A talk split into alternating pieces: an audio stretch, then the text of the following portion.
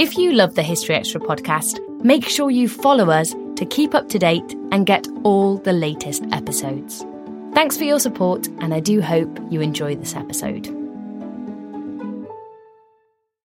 This episode is brought to you by Indeed. We're driven by the search for better, but when it comes to hiring, the best way to search for a candidate isn't to search at all. Don't search, match with Indeed. Use Indeed for scheduling, screening, and messaging so you can connect with candidates faster. And listeners of this show will get a $75 sponsored job credit to get your jobs more visibility at Indeed.com slash History Extra. Just go to Indeed.com slash History Extra right now and support our show by saying you heard about Indeed on this podcast. Terms and conditions apply. Need to hire? You need Indeed. This episode is brought to you by Amazon Prime. You know Amazon Prime is not just a shipping subscription, right? It's got everything, including streaming TV and movies on Prime Video. And of course, Prime's fast, free shipping. Go from watching your favorite shows to getting your favorite things. Whatever you're into, it's on Prime. Visit Amazon.com slash Prime to get more out of whatever you're into. Hi, I'm Daniel, founder of Pretty Litter. Cats and cat owners deserve better than any old fashioned litter. That's why I teamed up with scientists and veterinarians to create Pretty Litter. Its innovative crystal formula has superior odor control and weighs up to 80% less than clay litter. Pretty Litter even monitors health by changing colors to help detect early signs of potential illness. It's the world's smartest kitty litter. Go to prettylitter.com and use code SPOTIFY for 20% off your first order and a free cat toy. Terms and conditions apply. See site for details. The Hargan women seemed to have it all. We were blessed. My mom was amazing. But detectives would soon discover inside the house there were the bodies of two women. A story of betrayal you would struggle to believe if it wasn't true. I am just praying to God, this is a sick joke. From 48 Hours, this is Blood is Thicker The Hargan Family Killings. Listen to Blood is Thicker The Hargan Family Killings wherever you get your podcasts. Hello,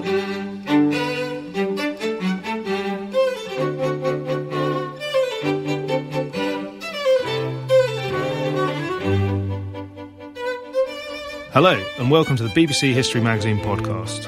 I'm Dave Musgrove, the magazine's editor. Coming up in this podcast. Even Stalin had to acknowledge that it was one of the greatest adventures or one of the greatest operations which the world has ever seen. Anthony Beevor on D Day. And. It's not quite I got this from a man down the pub, but it's sort of the medieval equivalent there. Helen J. Nicholson describes the strength of evidence against the Templars in their heresy trial 800 years ago.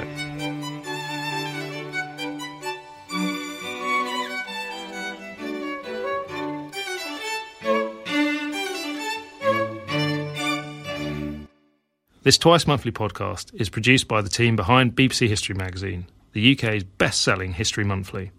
We'll tell you how to get hold of a copy later. But first, let me hand you over to our features editor, Rob Attar. Yes, for this issue of the magazine, I've done an interview with Anthony Beevor, the world's best selling military historian. It's all about his new book on D Day and the Battle for Normandy. Here's a selection of that interview, where Anthony talks about how he went about writing the book, the continuing fascination of D Day, and how he hopes to defeat pro Hitler conspiracy theorists. And something I found quite interesting is that the way you researched the book mm-hmm. was that I read that you tried to research as much as possible using contemporary sources. Yeah. How did that affect the writing of the book? I think one of the problems of, if you like, the oral history fashion, which has come mm. about, really started, I suppose, in the, roughly around the 1980s, is that it's great if you're just talking about contemporary documents like, say, letters or particularly diaries, which are the best of the lot.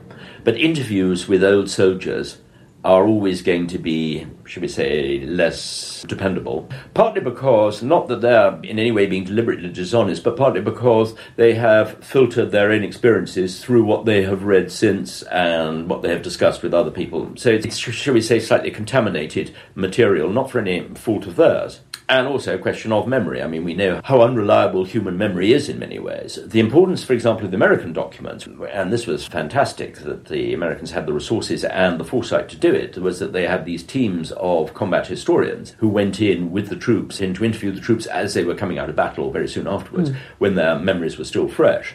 This has been a resource which has been around for a long time, but has actually really hardly been used at all by historians, which I find astonishing. But anyway, the official historians, American historians, who were, I think, outstandingly good, used this as background material, but they never quoted from any, any of it. So that was a huge resource. Then also, for example, interviews with senior commanders done by Forrest Pogue. All the papers are in the um, American War College archive in Carlisle, Pennsylvania. And lots of other interviews done very soon afterwards create a sort of, if you like, a huge body of material. And there's no need, in fact, to go to interviews with soldiers and veterans 50 years, 60 years, now it's almost 70 years, 65 years after the event. Do you think that gives your book a particular immediacy that other accounts might lack? I don't know, I can't sort of judge about that. I hope it does. I think that it's important that one does go back to the official records and, if you like, the diaries of the time. I mean, the other advantage is, and I think it's very striking in some ways, and thank God for me, you know, there has not been a major history of the Battle of Normandy for over 20 years now. Um, which, is, which is very Yeah. surprising, I think. I mean, there have been lots of books on Normandy on different aspects, but not sort of a, a big general one. I mean, not since the major ones of Max Hastings, Carlo d'Este, John Keegan, were all back in the early 80s.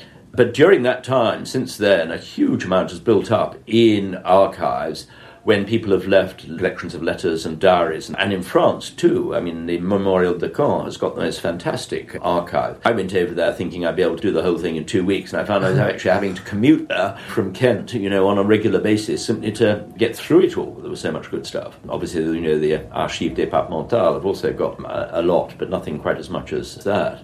So, um, yes, I think you do need to go back to original sources wherever you possibly can, rather than to sort of rely on either secondary sources or particularly sort of, if you like, memoirs long after the event. Did you actually visit the landing beaches when you were writing the book? Oh, yes, I think it's terribly important to have an idea of the terrain. Because you can only sort of see, for example, at Omaha, you've got to stand Yeah. on the beach at Omaha and see what they were facing in terms of the bluffs in front, the cliffs round the side, and particularly Pointe du Hoc, where the Rangers were scaling, to appreciate it. Some places, obviously, things have changed, uh, but I mean, you can still get a pretty clear idea. You also need to be able to see, for example, from Operation Goodwood, the railing ground gently rising up to the Bourguébus Ridge, where the 1st SS Panzer Division, the Leibstandarte Adolf Hitler, were, and were able, with their 88s and all the rest of it, to be able to knock out the British tanks at very long range. Is there much physical evidence of the battle still around in Normandy? Now, obviously, most of the destroyed buildings, of course, have all been rebuilt. Caen, of course, is apart from a little bit in the centre, is, is unrecognisable from that time. But uh, well, you certainly see, if you like, the evidence in terms of the cemeteries, the memorials everywhere.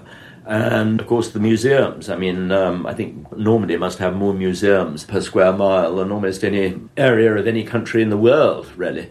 And I mean, it is astonishing the fascination in Normandy, not just from British and Americans, but I mean from many other countries. You can see that by all the registration plaques of different cars in the car mm. parks and so forth. Normandy is still an epic story, which I think seems to fascinate many, many generations. Obviously, you know, parents bringing children over to Normandy and see the beaches. It still seems to be a very major part of people's lives. What do you think explains this fascination with D Day that we still have today? I think the fascination with D Day is uh, easily explained by the sheer scale, the sheer ambition of the invasion itself. I mean, even though Stalin was bitter about British failure to launch a second front earlier on, even Stalin had to acknowledge that it was one of the greatest adventures or one of the greatest operations which the world has ever seen, and there's no doubt about it. When one looks at the scale of the naval, the aircraft, and the landing of um, so many thousands of troops all in one day on the shores of uh, an enemy country, an enemy occupied country, having crossed a very large channel to get there, uh, is unprecedented in history. And I think that that is why people are so fascinated by it. And of course, if it had gone wrong, the disaster, as even Field Marshal Brooke feared on the eve of the invasion, would have been simply appalling. Oh, well, any other thing I might add, one of the reasons uh, which I think is important for doing the book now is actually the growth of neo Nazi conspiracy theories about the Battle for Normandy, which has grown up. And that really does need to be met head on. I mean, it is astonishing how influential it can sometimes be. There have even been one or two British historians who somehow started to swallow them. Basically, the Nazi version is that this was the great stab in the back of the Second World War, that they equated almost with 1918 stab in the back when it was the Jews and the Bolsheviks who right. uh, destroyed the German army. As far as they're concerned, this was the aristocrats and general staff officers who sabotaged the German defense of Normandy. The chief hate figure, of course, is uh, General Lieutenant um, Hans Speidel, who is Rommel's chief of staff, who was obviously one of the major figures in the 20th of July plot. But they have tried to ascribe every German mistake to Speidel and others deliberately acting treasonously against the uh, Wehrmacht, and that's a load of rubbish. I mean, they tried to say that um, orders were issued to the flak batteries not to fire at the aircraft. Right. Rubbish. I mean, as the British and Americans found. But Speidel even sort of sent the panzer divisions in the wrong direction or held them up and uh, things like that. This is to try to save uh, Hitler from responsibility because he didn't make up his mind until uh, the late afternoon of the 6th of June. They even feel that uh, because of the weather, when uh, General Dollmann organized the Kriegsspiel, the um, war exercise in Rennes for the divisional commanders, and that they were away from their command when the assault came in. That must have been treason too. It's unbelievable the obsessive way in which many of these websites in Germany, particularly, go in for this idea that we would have won in Normandy if it hadn't been for the traitors. So uh, I think it is quite important that this one is, is severely knocked on the head. Especially when you think of the weight of numbers and material on the Allied side. The fact they won in the end isn't that surprising, really. Uh, no, it's not. But the, there's always going to be, I'm afraid, the Nazi thing that we were betrayed, otherwise we would have won. And our glorious Fuhrer would have uh, been master of the world if it hadn't been for traitors amongst the generals and so forth. This, this is applied slightly yeah. to the Eastern Front as well, but the real conspiracy theories are all aimed, in fact, at Normandy. We don't always realise just how much our negative thoughts and experiences stick with us and weigh us down. You may find your brain constantly running through a highlight reel of bad moments. That comment your friend made last week that hurt your feelings. That frustrating thing your mum does. Or that silly thing you said in a meeting. Maybe it's time to get it all off your chest. Whether it's a tiny annoyance or something much bigger. Talking about it can give you some relief and lead you to a potential solution. That's where therapy comes in. It's a safe space to share whatever's weighing you down and learn to process it so your internal highlight reel can focus on the good stuff. And BetterHelp offers affordable online therapy on a schedule that works for you. Connect with a licensed therapist by text, phone, or video call. Start the process in minutes and switch therapists anytime. Let it out with BetterHelp. Visit betterhelp.com slash historyextra today to get 10% off your first month. That's betterhelp, H-E-L-P dot com slash historyextra. This episode is brought to you by Indeed. We're driven by the search for better, but when it comes to hiring, the best way to search for a candidate isn't to search at all. Don't search, match with Indeed. Use Indeed for scheduling, screening, and messaging so you can connect with candidates faster. And listeners of this show will get a $75 sponsored job credit to get your jobs more visibility at Indeed.com slash History Extra. Just go to Indeed.com slash History Extra right now and support our show by saying you heard about Indeed on this podcast. Terms and conditions apply. Need to hire? You need Indeed. This episode is brought to you by Amazon Prime. You know Amazon Prime is not just a shipping subscription, right? It's got everything, including streaming TV and movies on Prime Video. And of course, Prime's fast, free shipping. Go from watching your favorite shows to getting your favorite things. Whatever you're into, it's on Prime. Visit Amazon.com slash Prime to get more out of whatever you're into. That was Anthony Beevor. His book, D Day The Battle for Normandy, is published now by Viking. Read more from this interview in the June issue of the magazine, including Beevor's controversial assertion that the bombing of Caen was close to a war crime. You can buy the magazine in all good news agents in the UK for just £3.60. But even better, you can save money and ensure that you never miss an issue by subscribing. We have great subscription deals available whether you're in the UK or overseas. So go to our website, bbchistorymagazine.com, for details on that. Now we move on to the trial of the Templars, which is our cover feature this month. Helen J. Nicholson, a medievalist at Cardiff University, has been investigating the early 14th century trial of the military order, with specific focus on what happened in the British Isles.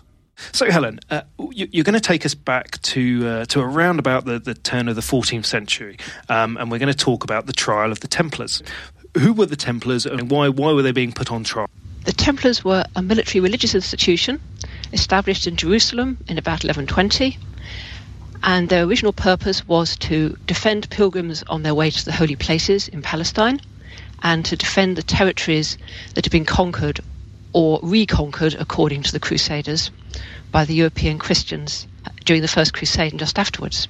They were very successful until the late 13th century when due to the reunification of Islam, the position of the Christians from Europe in Palestine and Syria rapidly became worse. They were surrounded by hostile forces, and there wasn't the interest in Europe in the Crusades at that point due to various political upheavals in Europe, which meant people were fighting wars in Europe and not coming to the East to help with the Crusades anymore.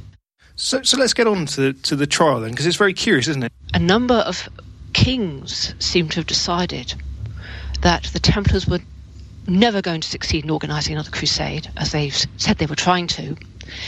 The Templars had a lot of land, and this could be more beneficially used. So in August 1307, the King of Portugal brought a legal case against the Templars in Portugal, which said, My ancestors gave you these castles to fight against Islam on my borders. You're not fighting Islam anymore. I'd like my castles back, please. And then in September 1307, the King of France sends a message to his officers and his regions saying these te- the Templars have been accused of these heretical crimes and they should all be arrested. Now, there were always accusations against big institutions in the Middle Ages as they are now, and normally they came to nothing. But in this particular case, it seems that three individuals who had grudges against the Templars for various reasons had taken their grudges to the King of France and said the Templars are guilty of um, denying Christ, spitting on the cross, venerating an idol head, um, and committing sodomy with each other. And as they've completely denied the whole Christian religion, that's why they've been losing battles in the East. That's why we've lost all this territory and they should be investigated. And when you find them guilty of heresy, can I have some of their land, please? Okay. So let, us take it over the channel now, because the feature you've written for, for the magazine is uh, is the subject of your current research project, which is all about what happened to the Templars who were uh, in Britain and the trial that was conducted against them. You've, you've, you've flagged it up as a, curiously British affair. Yes, there had never been any serious cases of heresy in the British Isles. The bishops who were given responsibility for investigating the affair weren't terribly excited. Of course, they'd been working alongside the Templars, as had, as had the king's officials, and they must have known that they hadn't been up to anything suspicious. In theory, the Templars' houses were private, but in practice, the testimonies that are given during the trial in the British Isles indicate that anyone could walk into a Templar's house any hour of the day and night and demand lodging, mm. or walk into the chapel and expect to be able to pray in the church. If anything strange had been going on, these people would have known about it. So there just seems to be definitely cynicism and yet a recognition that the Pope is not going to let them get off with this. They've got to do something, but as slowly and as unwillingly as possible. Mm. As in, we've got to tick the boxes here, but oh no. More demands from Rome, oh dear. So, so what happened? Well, initially, the King of England, Edward II, the son of the famous Edward I who'd conquered Wales and tried to conquer Scotland. Edward II, unusually for him, stood up and said, I'm not going to do this. Edward is not known for standing up against people, but on this occasion he said, I deny the Templars are guilty of heresy. They have always served the King of England well. And he wrote to his relatives abroad and he said, We must stop this. It's quite obviously untrue. Hmm. It's quite surprising, actually, that isn't it? Because Edward II we do see as as a as a very weak king normally, don't we? Yeah. Yes, and yet here he quite clearly, when pushed, when he believed, believes in something, he can stand up for himself, and yet he immediately hit a problem, mm. or more than one problem. One was that he was engaged to be married to the King of France's daughter, Isabel, And if he wants to keep that alliance and maintain the peaceful position in France, because he still holds some lands in France which are subject to the King of France. And if he breaks this alliance, there's going to be another war. If he wants to maintain that alliance, he's got to go ahead with the wedding, so he's got to arrest the Templars, otherwise the King of France won't let it go ahead. He needed to keep the Pope on side as well. Edward had got problems in Scotland. His father had tried to conquer Scotland. Scotland was in a state of civil war at this point, and the Pope so far had not acknowledged Robert Bruce as King of Scotland. If Edward, however, shows himself to be difficult, the Pope might decide that it would be a good idea to acknowledge Robert Bruce as King of Scotland, which Edward doesn't want to happen. And also, Edward's nobles are not happy with him. They were fed up with his father, who'd ruled strongly and had taxed them. And now Edward II was king. and They thought at last we would be able to have a voice in the government. But Edward II does not give them a voice in the government. He's only taking advice from his best friend, Piers Gaveston, a very respectable knight from Gascony. And Edward owes enormous amounts of money. So when anyone gives him any money, he gives it to Piers Gaveston, presumably to look after, because they can't get after Piers Gaveston. He'd arrested one of his father's ministers, the Bishop of Coventry, who'd been royal treasurer, and confiscated all his money and given that to Piers Gaveston. So he has problems with his nobles who don't like him, don't like the way he's using his money. So again, he needs as many friends as he can. So he, he can't afford to stand up against the Pope. So in the end, very reluctantly, he arrested the Templars. But he sent out instructions to his sheriffs. They were to be arrested, but they were to be kept in good conditions. They could take you know, comforts with them. They could have their servants the master of the temple, who was locked up in Canterbury ca- Castle, which is a very nice castle, was told he could go out and about the town with a couple of Templars with him. He had to have a guard, and he couldn't go outside the city, but you know, he wasn't under restraint. And a number of individuals came forward. The Bishop of Durham came forward and said he'd go bail for the Grand Commander in England, and another one of the lords of Northern England um, came forward and said, "I'll go bail for the Grand Commander in Yorkshire." And that was fine, no problems, let them out of prison. If they really believed in England that these people were dangerous heretics, they wouldn't have let them go. How did it uh, resolve itself? Well, for a long time, very little happened at all. The king collects, well, the king's sheriffs collect the money from the Templars' estates. The Templars are paid a pension. Um, some of them are allowed to go out wandering around. They're not come, kept in prison. Then the Pope started to put on the pressure again because he was under pressure from the King of France, saying, You've got to lock the Templars up. And he sent the list of charges. You must try the Templars according to these charges. I'll send you two inquisitors to do it. But the inquisitors didn't come. They didn't turn up until September 1309. The inquisitors are expected to be able to torture the Templars, but torture was not a method of inquiry used in the British Isles. And when the Inquisitors said they wanted to torture the Templars to get the truth, they were told they couldn't. Two reasons it's against the law, and the other one, we haven't got any torturers anyway. they did not torture people. Not at this stage. I mean, later in the Middle Ages, it was introduced to deal with the Lollards, mm. the heretical group at the beginning of the 15th century, but at this time, they didn't use it at all. And the church courts the church councils that met to discuss the Templars' case during the course of the trial kept saying, well, we really must get torturers in because we've got to resolve this, and obviously they're not going to confess unless they're tortured. But the king wasn't prepared to allow them to torture. And so no torture could happen. And even if they did get the king's con- consent, which they did eventually, there still wasn't anyone prepared to do it. So, in fact, it's not until the very end of the trial in the British Isles, the end of June 1311, that we start to see the sort of confessions we saw in France with people saying, yes, these charges are true, yes, I did this, yes, I did that, but I confessed afterwards and was absolved and did my penance. And I did not confess this because I was tortured, which usually means that they have been tortured, in fact. And indeed, at the end of the trial proceedings from the British Isles, it says we used every method, every form of force to make the Templars confess, which again is an indication that they were tortured but not until the very end. So the upshot is that eventually the Templars do get tortured, and uh, and and thus the the, the crimes are, are, are are made fair against them, and and and the, the order is disbanded. Well, three of the Templars in the British Isles confessed under torture. It seems they only tortured the three people they were fairly certain they could get something out of. None of the others were tortured, and there's only those three confessions. Mm. Apart from that, there is a lot of third party evidence, which is extremely sketchy without places, dates, names, rumour. I heard this from a friend who heard it from somebody who heard it in a churchyard somewhere. It's not quite, I got this from a man down the pub, but it's sort of the medieval equivalent there. I wondered about this evidence for a long time until I found, published in the register of the Archbishop of York, the letter he sent out to his clergy telling them to investigate what outsiders had to say about the Templars. And because they couldn't get the Templars to confess to anything, they had to fall back on rumour. So anybody who had anything to do about the Templars was liable to get hauled into court and told, "Tell us everything we know about you know about the Templars, and if you don't know anything about the Templars or you claim not to, we will suspect that you're heretics too." Which would put people in a difficult position mm. because if they didn't know anything, well, they'd have to make something up, which clearly is what they did.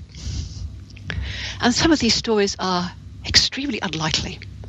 One dark night, a young man got out of bed and crept through the corridors in terror until he reached the door from which behind he could hear terrible cries coming, peering through the pigeon, the, the keyhole he saw. Strange figures lit by candlelight, and a terrible scream as a man died. And you think, yes. And then it says, and he and this was heard from a man who heard it from a woman who knew somebody who was vaguely connected with the house. And you think, yes. So let's let's move on to the end. What what happens? What, how how does how does the uh, the whole case resolve itself? Well, they've got the three confessions. They've got a, a summary report based largely on the third party evidence, and the church councils meet.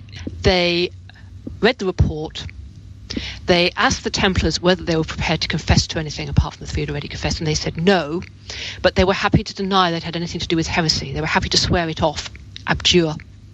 So they were given an abjuration, a swearing off statement, which said, I utterly reject all heresy. And they all said this. All except for two, the Grand Commander in England and a visiting Grand Commander, the Grand Commander of Auvergne, who wasn't in France, he was in England when the arrest happened. And those two refused to even abjure because they said we had we never got involved in any heresy, so why should we swear it off? We never had anything to do with it. It's just uh, it's totally ridiculous. You can't make us do this. So they were sent back to prison, but the others were sent off to monasteries to do penance. The historian Alan Forey has remarked that this was penance for things that they hadn't done. That was Helen J. Nicholson, whose book, The Knights Templar on Trial, is published by the History Press. Now, before we go, Rob, tell us what are the big history happenings in the month ahead. Well, firstly, all of this month there's going to be a festival taking place in London celebrating the history of the capital city. Events are going to include a joust, a film weekend, a walking weekend, and a Tudor flotilla along the Thames to mark the 500th anniversary of Henry VIII's accession to the throne. High times in London. What else? Well, yep. Secondly, there's been a lot of exhibitions about Darwin so far this year. But one with a rather unusual slant is Endless Forms, opening at the Fitzwilliam Museum in Cambridge on the 16th of June. That looks at how Darwin's theories impacted on the artists of the day, and apparently had a really big impact. A Cambridge curiosity. What else? Um, yes, finally, a major exhibition opened on the 30th of May at Birmingham Museum, all about the great industrialist Matthew Boulton, who died 200 years ago. They've got a large number of his personal effects on show, and entry is completely free. It's running until the 27th of September, and if that whets your appetite for the Industrial Revolution, we've got a big feature about it in the next issue. Yes, indeed, we have. Thanks, Rob. Now, remember, all of what we've been talking about here and a whole lot more is covered in detail in the June issue of the magazine, which is on sale right now. And we'd love to get your feedback on the podcast and the magazine. To help us canvass your views, we've set up a readers panel it's very easy to become a panelist. Just go to panel.bbcmagazines.com and follow the instructions. That's it. Thanks for listening. In the second of our two podcasts this month, we'll have interviews on the suffragettes and Thomas Paine. I implore you to tune in.